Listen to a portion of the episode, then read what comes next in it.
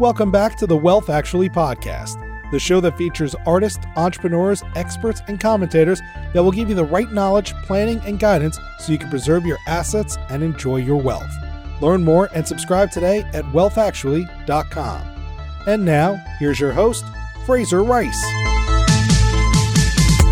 Welcome back to the Wealth Actually podcast. I'm joined today by Scott Johnston. He is a Wall Street veteran, tech entrepreneur, and he's also the author of Campusland, which made it to number 15 on the New York Times bestseller list and number one on its humorous books chart.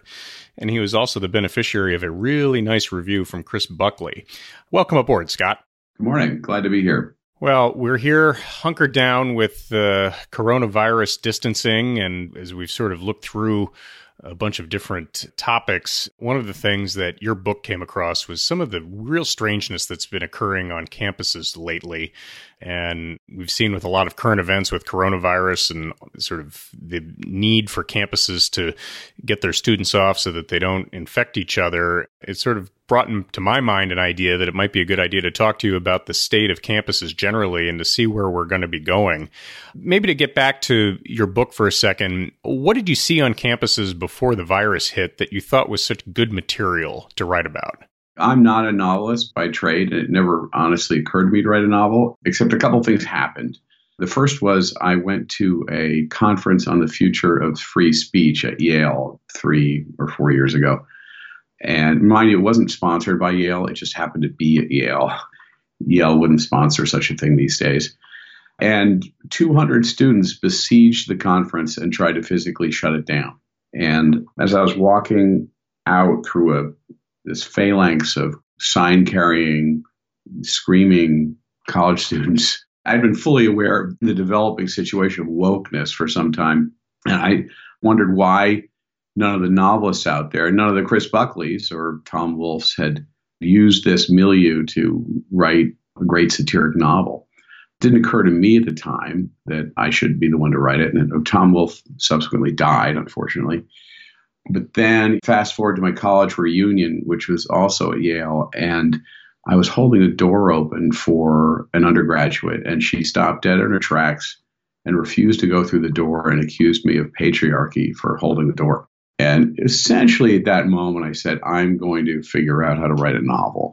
It's amazing how one little incident like that can just sort of flip a switch in your mind and you say, okay, that's it. I'm going forward on things. When I wrote my book on wealth management, it was essentially an idea like that. I'd spoken to a really good friend of mine, and she was saying, "Well, you know, I, am having trouble dealing with my finances, and uh, you know, I, my marriage is. I'm not married. I'm trying to get that figured out." And I basically came to the conclusion where I asked her the question, "How much do you cost?" and that wasn't well received. But I thought to myself, that's the question that people need to hear. And ultimately, that's what drove me to put 300 pages down on paper and get it done and all that. So you've got the resolve to write the book. Talk about that process a little bit. How did you go from saying, okay, I've got a theme that needs discussing to developing a plot around that? And then ultimately, how did you find a publisher for it? I knew I could write in the sense that I've always been able to write a good sentence and maybe a good paragraph or a good article or letter to an editor, or I've, I've written some op ed pieces for the places like the New York Post in the past. But writing a novel is an entirely different beast, and it has its own conventions. And you know, you need plots and subplots, and they need to sort of wind around each other and resolve together all at once at the end. And it's a much more complex affair. And I just Googled how do you write a novel, and there's lots of advice out there. I think I ignored most of it. I remember one bit of advice that I thought was really good was of all the endings you can think of, choose the one that's the most outrageous and yet still plausible. I kind of embraced that. So I just kind of plowed through it and I didn't have the whole thing mapped out. I tried. I tried to do the whole file card thing where chapter one is a file card. The whole thing would be plotted out for me and I would just have to follow my file cards. I failed miserably at that. I just couldn't get my, it was too complex. I could not think my way all the way through all the permutations in advance. So I kind of just went at it. Once I invented some characters, they took me places. And along the way, you know, you don't really know if you're doing a good job or not because I was making myself laugh. Campusland is intended to be very funny and yet have a message at the same time. but you have no idea if you're doing a good job. So you send out a draft to a few friends and they tell you it's wonderful, but they're your friends. So of course they're going to tell you that. So I really wasn't sure, but I had a feeling it might be good. So then how do you find a publisher? Well, I got this great big book, How to Get Your Book Published. And what's very clear is you have to find an agent because the publishers will not accept stuff directly. So you need an agent, and it could take forever to find. It could take a year to find an agent if you find one, and then it could take them a year to find a publisher if they find one. And if, as a new author of fiction, you have a, about a one in a thousand chance of all this happening. And then the publisher, if they choose to publish it, could take a year and a half to get it to market. Well, this is pretty daunting being a bit of a nerd, I made a spreadsheet of possible agents. You're supposed to go to each agency online and look at all the individual agents and choose one and only one to send what's called a query letter to, which is a one page letter that says who you are and what your book's about. And hopefully they want to take a look at a few chapters. Well, all the agents, it seems like every one of them was looking for LGBT memoirs. These weren't necessarily my people. And I did send it to one person that I would I just met locally, a woman I just coincidentally met who was an agent. She's literally the only person I knew like that. And a couple weeks later, I got back an email and she said, I don't think I want to read this. So I was about to blast out to 40 different agents when it occurred to me, I did know one person from college in the publishing industry who was at St. Martin's Press, and she's a senior editor there. And so I sent her a draft, and I wasn't even asking her to read it. I was just hoping she'd maybe send me towards an agent who would be sympathetic towards something like Campusland. And I think two weeks later, St. Martin's Press bought it. So I was able to circumvent the whole agent thing and speed the whole process up, which was delightful and probably vital in terms of getting it done. As you said, I mean, you went from, in a way, sort of let's call it a few months to what could have been two to three to five years to never if you have to go through the normal route. Which had me concerned because I was trying to capture a cultural moment. And so Tom Wolfe, for instance, brilliantly captured a cultural moment in Bonfire of the Vanities. I mean, that was the definitive book of the 80s. And St. Martin's did tell me it would take 15 months to get it to market, and it got to market this fall. And I did not realize that was going to be the case, and that's just the way they work. And I was somewhat concerned. I expressed my concern. I said, look, the culture on college campuses is moving so fast that I fear that a lot of stuff in my book will be dated in 15 months. And I'll give you one example of how quickly things change. I was trying to decide the villain in my book is the dean of diversity and inclusion at a college called Devon University, which is think of it as an Ivy League university, mostly modeled on Yale. And I was trying to decide how many people to put in her department in the book. And I started with 20, and then I thought, you know, this is satirical, so I can exaggerate. That's the whole idea. Let's go with 30. I thought that was maybe a reasonable exaggeration. And I did go on the Harvard and Yale websites and try to figure out how many diversicrats, as I call them, worked at those schools. And I could not find that information out, probably not coincidentally. I did find out the real number at Yale right around when the book came out this fall. And the real number is 150. Wow. Which blew me away. Now, if I'd put that in the novel, people have said, come on, that's ridiculous. You go too far, sir. And that was one of the challenges in writing this. How do you satirize something that's already very self satirical? Well, and also, I think from the timing of the release, you kind of got it in under the gun. I think the, not to put too much of a splint on the virus and its impacts on higher education, but I think the notion that online education and these campuses sending people home I think that's going to have a significant impact on campus life. So the fact that you're able to kind of get your point across ahead of that before it happened, I think is a little bit of good luck too. I agree. Just one more quick question on the writing process, and then we'll get back to some of these campus discussions. You're signed up with St. Martin Press, and you've expressed that you want to get this thing out. They want to get it out, but they have their own calendar. How did the editing process go? You had a draft that was, I'm sure, of some really good quality. St. Martin's Press has sort of what it wants to see in a draft and their people. How did that work? I was somewhat surprised. because I had all these expectations that an editor would come in and say, you've got to get rid of that character and get rid of that chapter and everything else. The final version of Campusland is little changed from my first draft. There are two editors. My main editor went through and made suggestions here and there, like maybe you're missing the opportunity for a little joke here, or maybe this might be a more fun word to use in this case. Very gentle stuff and all in the form of suggestions the one major change, really, in the book that came about from my editor's suggestion was there's a character called Lulu Harris. She's the one, the straw that stirs the drink and shakes things up at Devon. And she's a New York socialite wannabe who turns into a fake feminist and stages a big daily protest that turns into a cultural moment.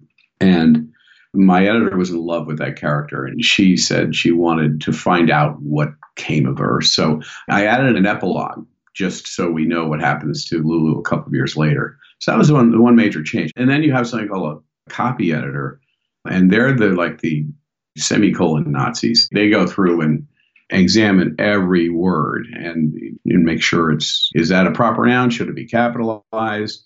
Is that a proper use of a semicolon? But that's not substantive changes to the book in the sense of the narrative. It's more like just making it correct English. And I had some back and forth with that person. Very interesting subspecies, by the way, copy editors. They all work from home because they all smoke and they're almost all women.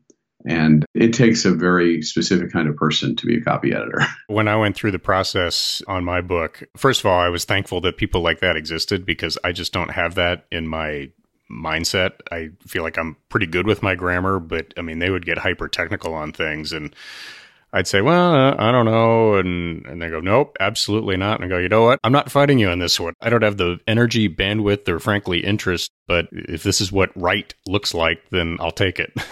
I actually found it a very interesting process. And I won a couple of battles with my copy editor. Stupid aside, but I think I was also scorched too, because having gone through law school, you go through this process called blue booking which is a whole different set of format rules in order to make your briefs correct. And if you're wrong, you get whipped and things like that. And I just said, you know what, this is not a good use of my life force. so very happy to delegate the copy editing to someone who likes it and is good at it. Oh, not for me. Anyway, so Campusland. You see an environment on college campuses, generally speaking, and it creates a interesting climate with which to write about and to drop characters in and which to operate. What are you seeing in a general term of the college campuses, and where did it start to go wrong? Do you think? I think the American educational system is widely held up as probably the top in the world in many different respects. And it has gone from a place where it seems like a lot of people are able to use it to get either a good liberal arts grounding or a terrific technical grounding. And now it's kind of gone into a sort of a postmodern or deconstructionist bent, and it's turned a lot of things on its head. Where did you see things going wrong, and how did you take stock of that? It is interesting how often I've been asked that. Like, when did all this PC nonsense start and why? And there's no simple answer to that. And I don't have a simple answer to it, but I can date it to the 80s for sure. And I would say it was probably when the first baby boomers started entering the professoriate.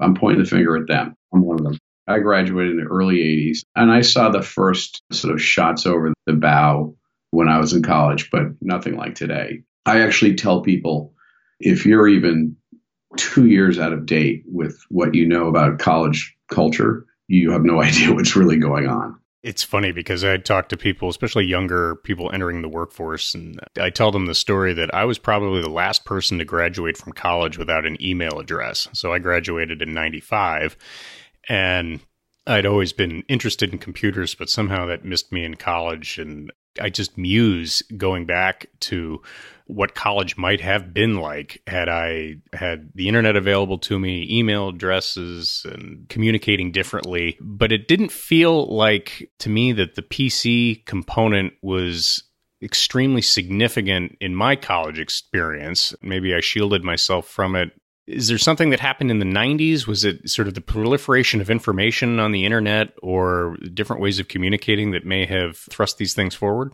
yeah I mean, social media during the aughts that was fuel on the fire that enabled a small number of voices to become extremely loud and intimidating, particularly through things like Twitter. I mean, you see it today. You see very small numbers of people affecting enormous change, mostly for the worse, through vehicles like Twitter. So that plays a role in Campusland for sure. Social media has its good points. I mean, don't get me wrong, but it, you know it's a double-edged sword, and the campus left has used it to full advantage. I mean, for example, that conference I went to on free speech, apparently those 200 people were rallied from no knowledge that the conference was even taking place to 200 of them showing up with signs made all within the space of about an hour and a half. They were rallied through social media. So, Campusland does a lot in terms of trying to address identity politics and the importance of identity for a lot of people as they mature, certainly through college, but then ultimately as they start to auger a little bit of power within the campus community. Maybe talk a little bit about that and where did you see that in your research? And I guess with where our political structure is now, where identity politics are so important in terms of getting some sort of following and getting a foothold into sort of a larger set of power, where did you see identity politics start to pop up first? Oh, it probably dates back to the 80s, but it only became an obsession with the left in the last 10 years or so. And one more anecdote that illustrates how quickly it's moving and why I was concerned about waiting 15 months to get the book to market. There is a scene in the book where my protagonist, who's an English professor, he encounters another professor who is self described as pangender and he's not really sure what that is. So he goes and uses Google and does a little research on gender identity. And he discovers that on Facebook, for instance, there are 58 different genders you can choose from, including some very strange ones like demi boy and two spirit. And I mean, this is all true. And there were 58 when I wrote it when the book came out this fall, I went back onto Facebook just to see where things stood, and they were up to 71. So there are literally faceless, nameless forces out there conjuring up new, nuanced gender identities every week, practically. So it is all the left thinks about, not just gender, but obviously race. And it's what animates the left in politics and on campus right now. One of the things that I think is different, even from back when I was going to college and probably back from when you were as well, is that the numbers game in terms of admission into college has become much more stark. The admissions rates have gone way, way down. The tuitions have gone way, way up. Against that backdrop, you have people who are competing in an ultra fierce environment, theoretically for their futures. And how did you see that informing your characters in the book? Well, Devon is essentially a stand in for an Ivy League college and has a, I think it's a 5.2% admissions rate. Interestingly, the Ivies just announced admissions a couple days ago.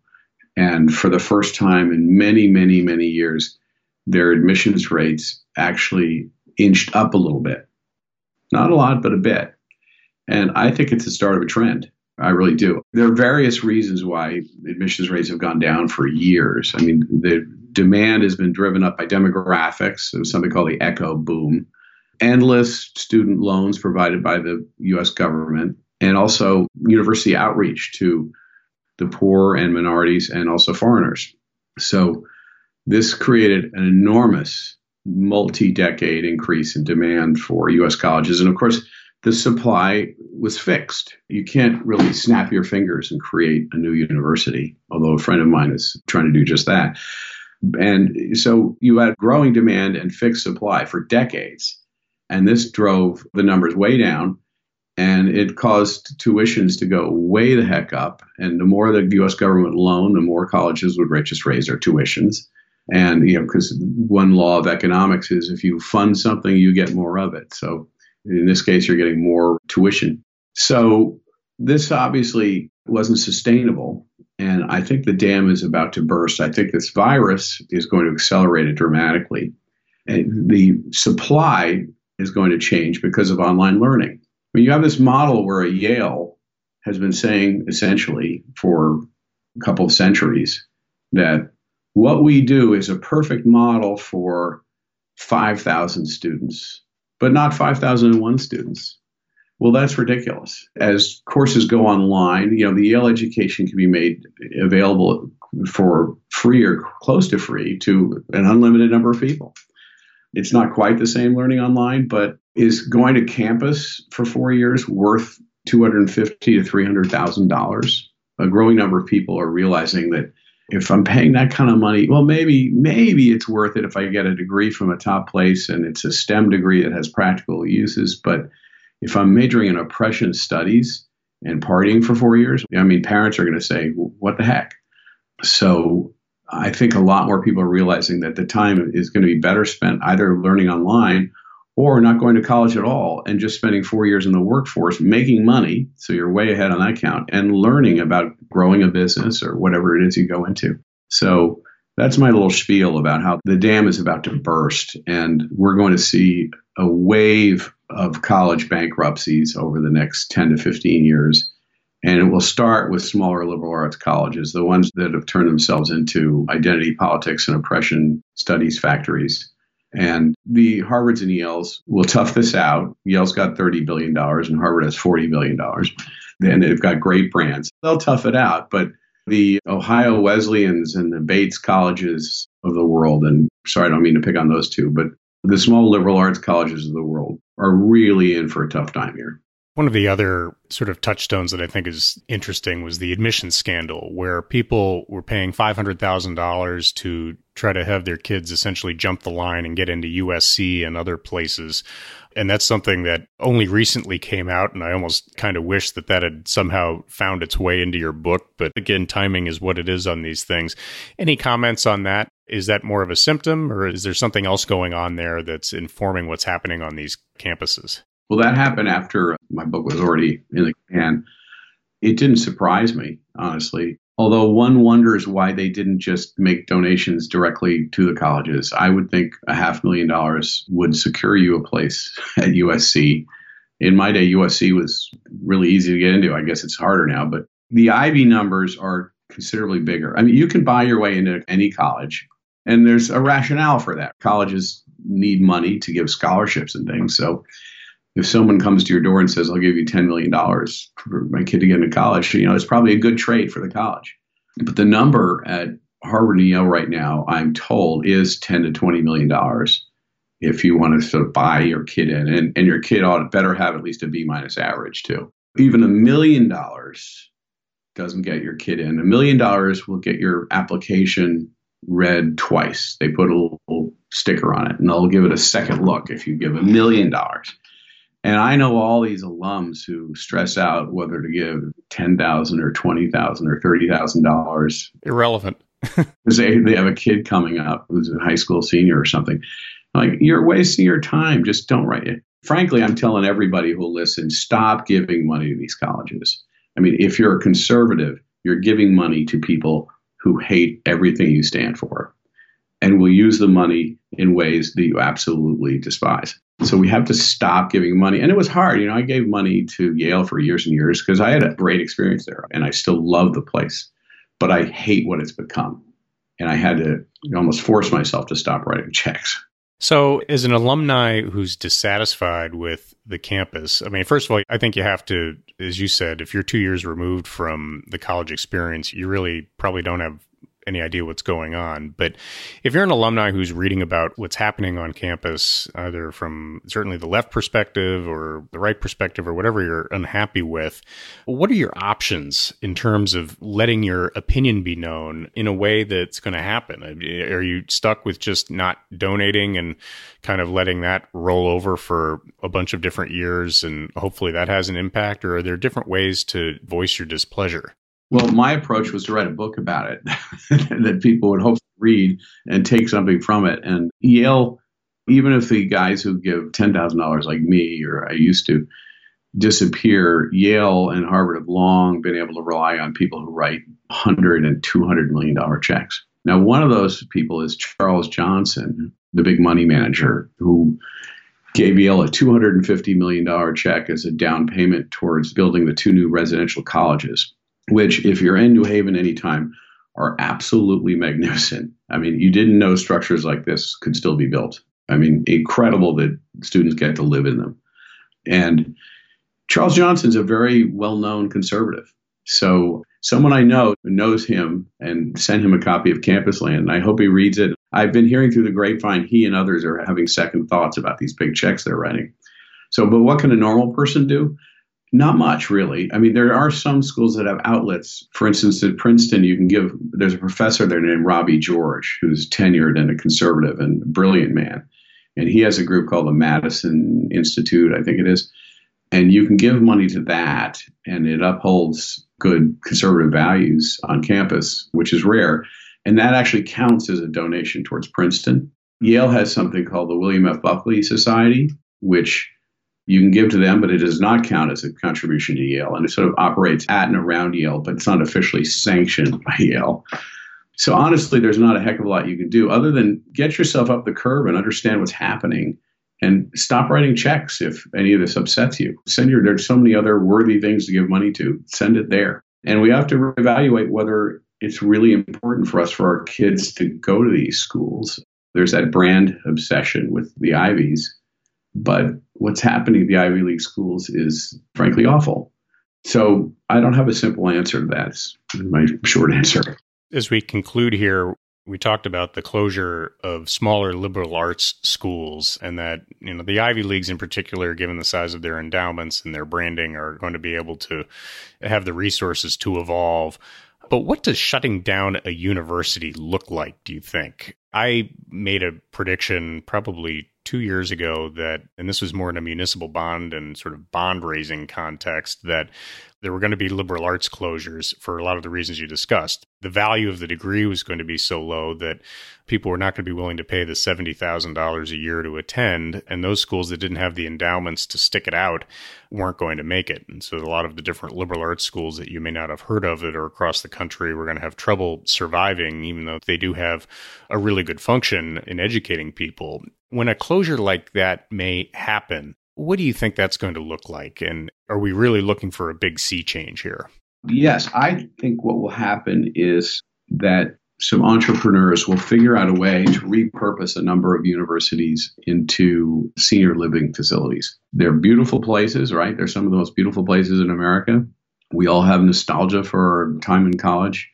They have all the facilities, which you'd have to tweak for sure, but you could even sort of make it like going back to college, where you have some professors and residents who give courses and I think that's what you do with some of these campuses that are going to become available. There are already a couple minor colleges that have gone out of business, but it will accelerate. A lot of colleges, small liberal colleges, have endowments in the sort of 300 million to billion dollar range.